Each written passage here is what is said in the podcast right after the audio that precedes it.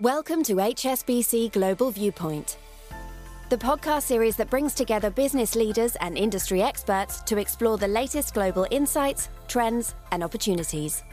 Make sure you're subscribed to stay up to date with new episodes. Thanks for listening, and now on to today's show. Hello, I'm Vivian Wong, Director of Real Estate Finance at HSBC in Hong Kong, and I will be hosting our discussion today on retrofitting as part of our Transition Pathways series. In mature cities, 80% of today's buildings will still be in use in 2050, according to a study by JLL.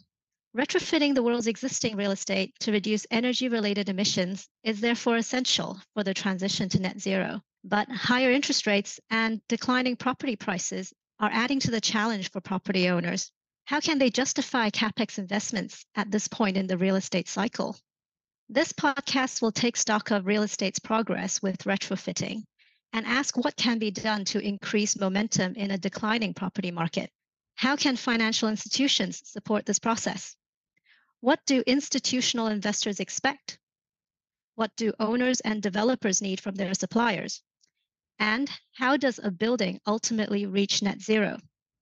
To cover this topic, we are delighted to welcome Matt Mason, partner and head of development of Crosstree Real Estate Partners, a property investment firm based in London with a focus on UK properties, and Annie Feng at Arcadis, a consulting firm that runs the global project management office for HSBC capital projects globally. Annie is the sustainability lead for Asia Pacific, focusing on sustainable buildings and workspace delivering the Sustainable Improvement Program for HSBC's portfolio in the region. Welcome, Matt. Welcome, Annie. Hi. Thanks for having me. Let's start with some scene setting on retrofitting real estate. Coming to you first, Matt. Your business focuses on renovating mixed use properties. Can you explain the commercial opportunities you see of refitting compared to redeveloping? I'll use our Berkeley Street uh, project as a, as a good example of this. And I think this is a scheme that we've um, we've owned for the best part of 11 years, and we've looked at it as both a new build and a refurbishment. And we found that a refurbishment of the existing building was more cost effective, was quicker, and at the end, the product that we've created is as good as anything that we could have created as a new build. So it doesn't feel as though you have to make compromises to retrofit an existing building. How would you describe some typical challenges involved in refitting commercial real estate? I think the biggest challenge is understanding the risk of what it is you've actually got and when that risk occurs. In a new build project, you're building everything from ground up. It's much more straightforward. In a refurbishment refit situation, you, it's, a bit like an onion. You you just keep peeling off layers and layers, and eventually you find exactly what it is you need to find in order to be able to refurbish and, and refit. And the biggest challenge of that is is when that occurs in the construction cycle. And obviously, the later it occurs in the construction cycle, the more costly it is. So that's the big risk: finding out all of those unknowns as early as you possibly can. And you would say that that's also what you came across in number one Berkeley Street. Was there anything that you didn't expect that cropped up? I mean, we've been doing this for a while now. So on other buildings, so we developed uh, the old Camden Town Hall annex into the Standard Hotel opposite King's Cross. And we found an awful lot there that we weren't expecting. And I think we learned from that and we put that experiences into what we have here at Berkeley. And so actually it was relatively small areas of, you know, bits of beams that we didn't expect to see or a bit of floor slab here and there or just a slightly different detail. There was nothing major. So we were able to actually manage those risks reasonably well. It's a mixed use hotel office fit out uh, scheme. We also uh, chose to procure it in a way that allowed us to change our mind and to be able to take those challenges, if you like, from the existing building into a separate fit out contract. So we already knew about them when we bought it. Ah, I see. And Annie, how does this chime with your experience? Are clients generally open to the idea of renovating an existing property rather than rebuilding? Yeah, I definitely see the uncertainty, the challenge that Matt mentioned. And I think adding to that is the technical complexity of retrofitting existing building compared to new builds. There is some additional technical uh, challenges that I would see uh, with existing buildings. But However, like from my experience, my quick response to your answer is yes, that we are seeing more clients open to retrofitting existing buildings in Asia Pacific. For example, HSBC is currently going through a metro plan process where we are retrofitting the bank's portfolio with the primary objective to upgrade the workspace environment for the staff, while at the same time improving the portfolio sustainability performance. For example, we are replacing old chiller systems with more efficient units installing occupancy sensors to better control lighting and air conditioning operation. And also we're fitting out more sustainable materials, such as using refurbished furniture and installing low carbon carpet tiles. So yeah, we are actually seeing this um, retrofitting happening in Asia as well. I look forward to experiencing that on my floor, Annie. Yes. Moving on, um, the default approach to meeting new higher building standards, such as for energy efficiency, has historically been to demolish and rebuild, especially in the commercial real estate segment. But that seems to be changing as regulators increasingly push property developers and investors to retrofit on the basis that doing so produces less carbon emissions than rebuilding. Coming to you first again, Matt, to what extent are you seeing this trend? And presumably, it provides more certainty around the investment case for retrofitting, which, after all, can be very capital intensive. Yeah, I think I think that's right. In that regulators, particularly in the UK, particularly actually in London, um, have been doing that for some time. I mean, love it or loathe it, the, the, the Greater London Authority, which has been around for the best part now of 20 years, has for those 20 years really been pushing the boundaries on this stuff. So in London, and I make the, the distinction London to the UK, in London in particular, you know, regulation around carbon, around energy, and around sort of energy consumption and energy performance has been a big issue for, for the last 20 years. And, and gradually that's got firmer and harder to be able to deal with new buildings. I think the other thing that you've also got to remember, certainly again in the London market, is most bad buildings, as let's call them, have been demolished and have been rebuilt. Um, so we're now dealing with stock that is 30 years old that was built in the middle of the 90s. So actually, it's got good bones. Most of it is really good stuff.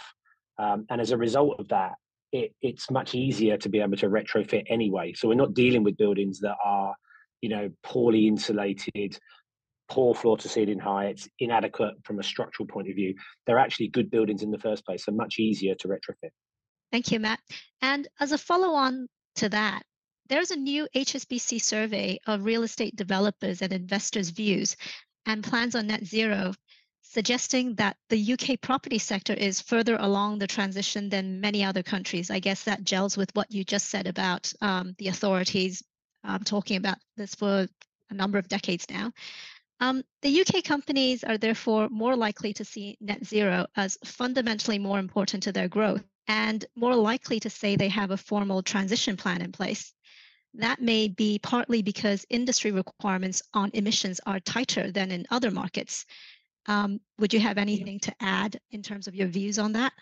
Yeah, but I think the whole market in the UK is is tuned into it. So whether you be a developer or whether it be one of your customers, i.e., your occupiers, or whether it be people that are lending you money, i.e., HSBC and a, and a, and a bank, or whether it be your investors. It's important to everybody across that entire sort of cross section of people that we're hitting carbon targets, sustainability targets. It's an expectation, I think, now in UK that our buildings perform in that manner. So I, I guess that's why the UK real estate sector coupled with what I said earlier on about the sort of the GLA and, and legislation and everything else, is a bit further ahead than, than maybe areas of the world. And would you say that it's really the EPC related regulations that are driving this that people are looking to, or is it more than that? I think it's more than that. I mean, the EPC is a good headline for you know 2027 to EPCC, 2029 to EPCB, and that will have an effect over the next couple of years, no doubt about it.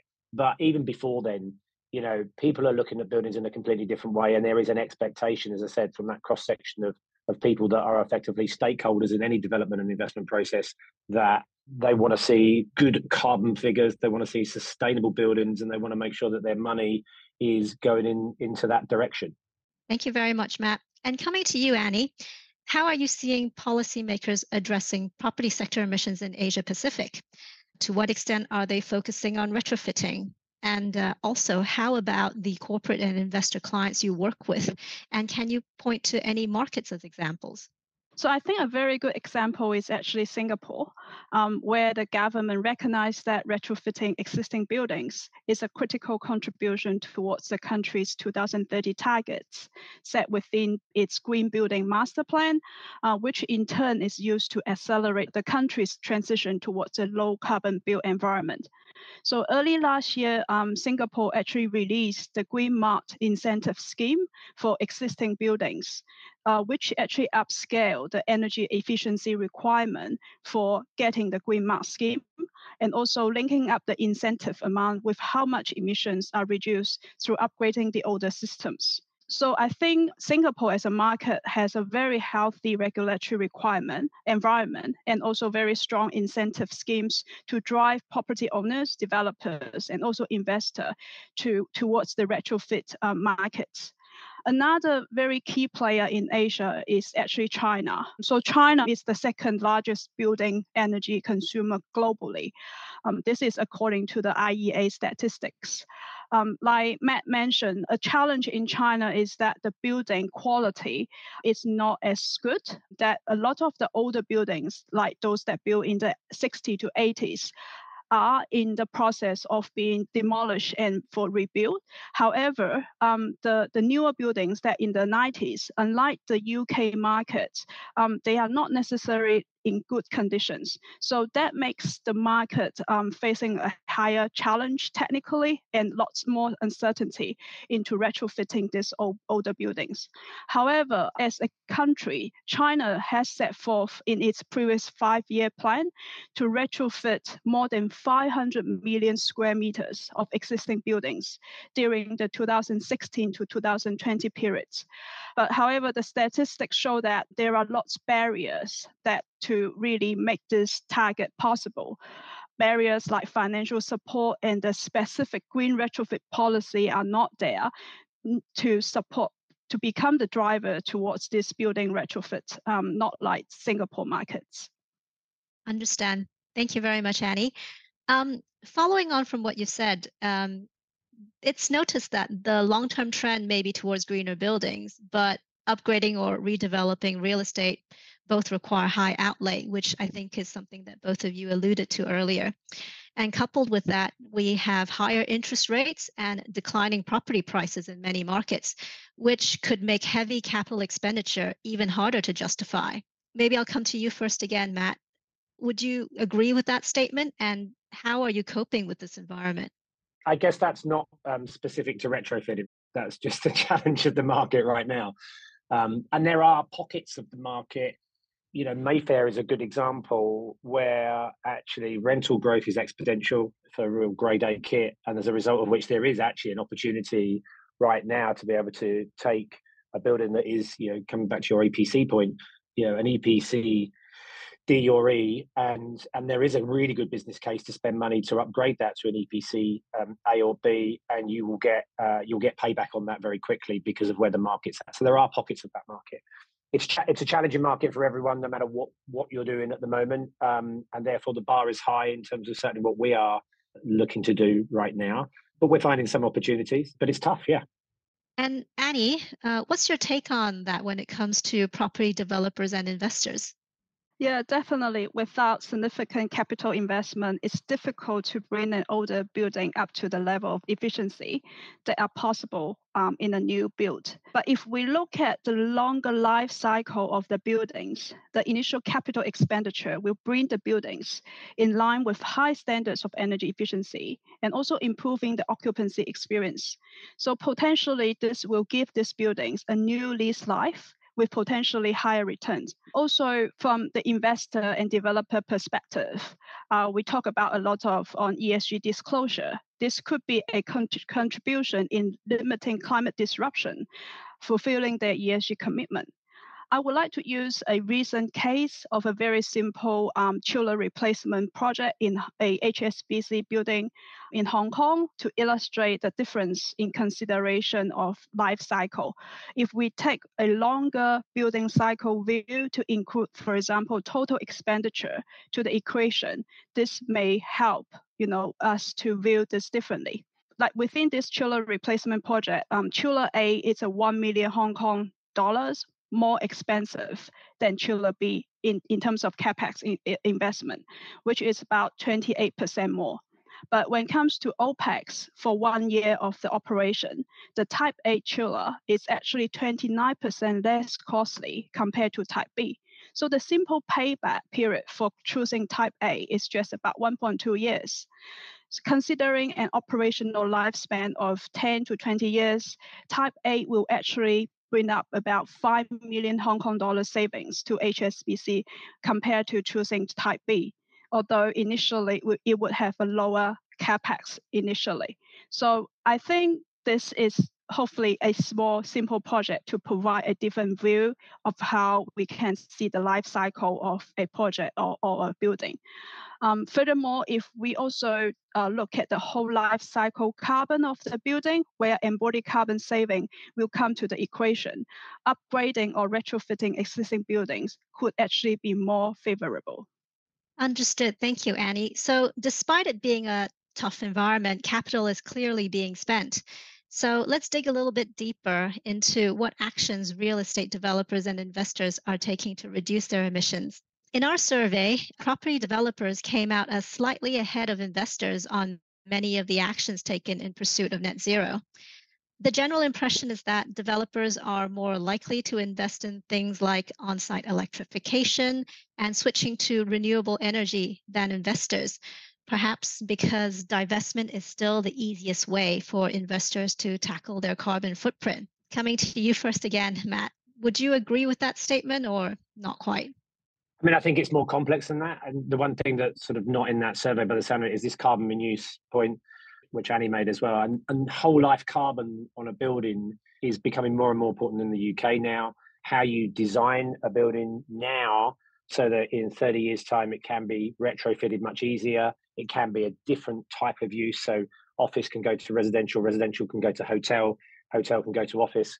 Um, and how all of that works together, I think, is really important and and as I say, the carbon footprint, if you like, of everything that we do seems, to, for me anyway, seems to be the most important thing. Of course, electrification and sustainability and all the efficiencies come into that, and how you use the building. But it's that use of carbon in particular that I think you know is the real focus in the UK.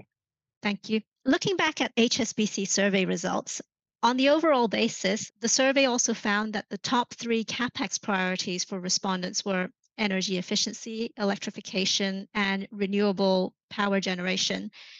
Matt, how do these fit with your priorities for refitting?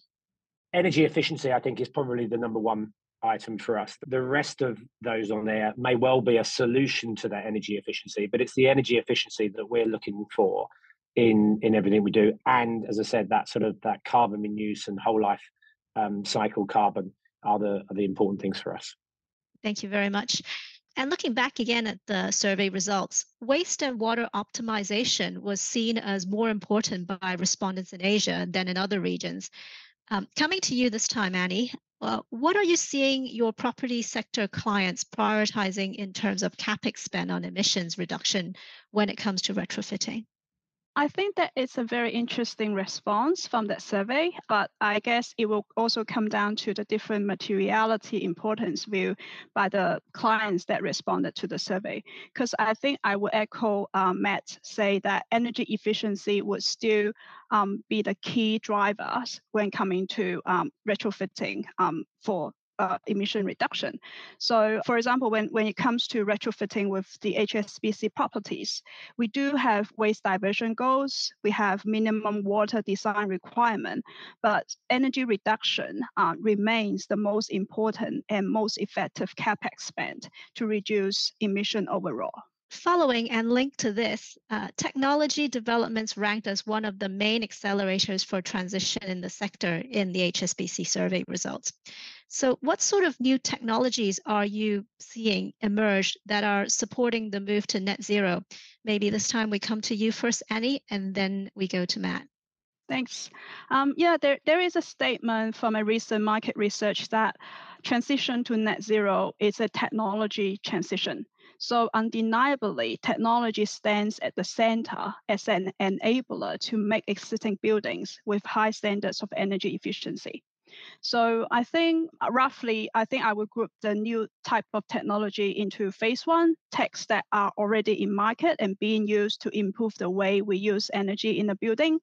Some of these are like sophisticated building energy model to inform sunlight heating direction that would provide into the retrofit design, and also smart building management system or the BMS that monitor and actually manage building energy demand, and also efficient and intelligent HVAC system that minimize overheating or cooling.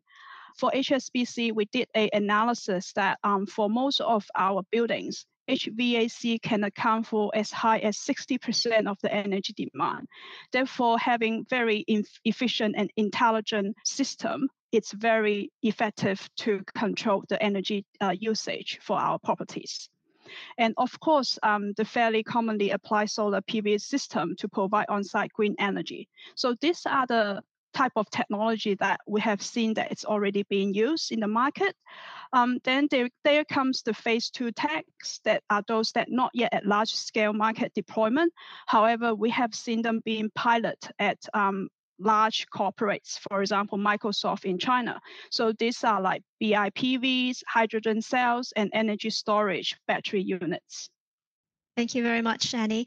And I guess a lot of it is really behavioral driven, right? So it's all about energy efficiency based on what both yourself and Matt said, and Matt will come on to you as well shortly. But I do feel that it's really about behavioral and how you actually use the property. Um, Matt, anything further you'll like to add? Yeah, I mean, I think I'd, I'd, echo that, right? Which is it's about user interface, and I think that's where we're seeing new technologies probably making the biggest difference, um, because all the rest of that stuff, if you like, is already happening anyway with regards to how the HVAC system works, the BMS, you know, hydrogen cells, you know, solar PVs, wind. That's all really, really good stuff. But but we're seeing technologies now that inform users how they're using the building and therefore what their personal energy usage and and actually i think that will have a bigger difference on uh, energy efficiency than anything else because it's people uh, effectively that are switching the air conditioning on when they shouldn't be or opening a window when they shouldn't be or you know leaving the lights on when they shouldn't be. And particularly when it comes to you know uses in hotel or residential type of uses student co-living etc uh, etc et then it's it's a it's it, there's something there to actually show people what their personal energy use is, what their benchmark should be, and what they're actually doing. And we've found that technology to start to really be used now in those environments. Thank you, Matt. Very insightful. Um, last but certainly not least, let's talk specifically about financing availability and solutions. Um, this is very interesting for me because uh, I'm a real estate finance banker, so this is uh, my territory. So traditionally, lenders and investors have been keener to finance new builds than retrofits because new developments tend to have greater and more obvious return potential. Um, but nowadays, um, they seem to be more open to sustainable refitting of property. So Matt, how easy are you finding it these days to finance renovations and energy efficiency initiatives? And are you seeing new types of financing solutions? And if so, how effective are they really? I think the finance market's got their head, certainly in the UK, has got their head around it pretty quickly. Um, and if anything, the, the sort of the green loan initiatives that most banks now provide are a key part of, of your own sort of requirements for your own investors and for your own reporting. So being able to be part of that process, I think helps. So we're certainly not seeing any sort of kickback against retrofitting in the finance market. There's obviously different in the UK anyway. There's obviously different types of UK grants and government grants you can get that also count towards uh, retrofitting, whether that be from a tax point of view or whether that be from a sort of a pure capex point of view. So actually, the market over here is very much set up, I think, to finance in that way. And Annie, what are you hearing from your clients and seeing in the market about funding availability? And can you give any examples of trends or deals you've seen in certain Asian markets? Coming back to this is again the Singapore case uh, with several building retrofit fundings being available in the market. So just now we mentioned the green mark incentive schemes.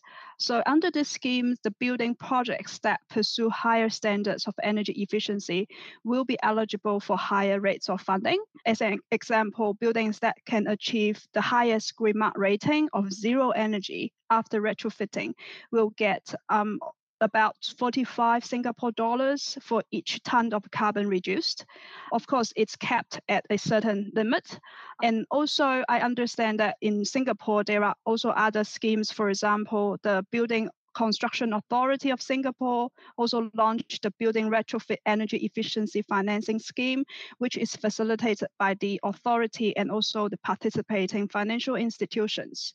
And also the sustainability loan that Matt just mentioned is also available in Singapore. Um, so coming to Hong Kong, it's also we see a similar trend being available.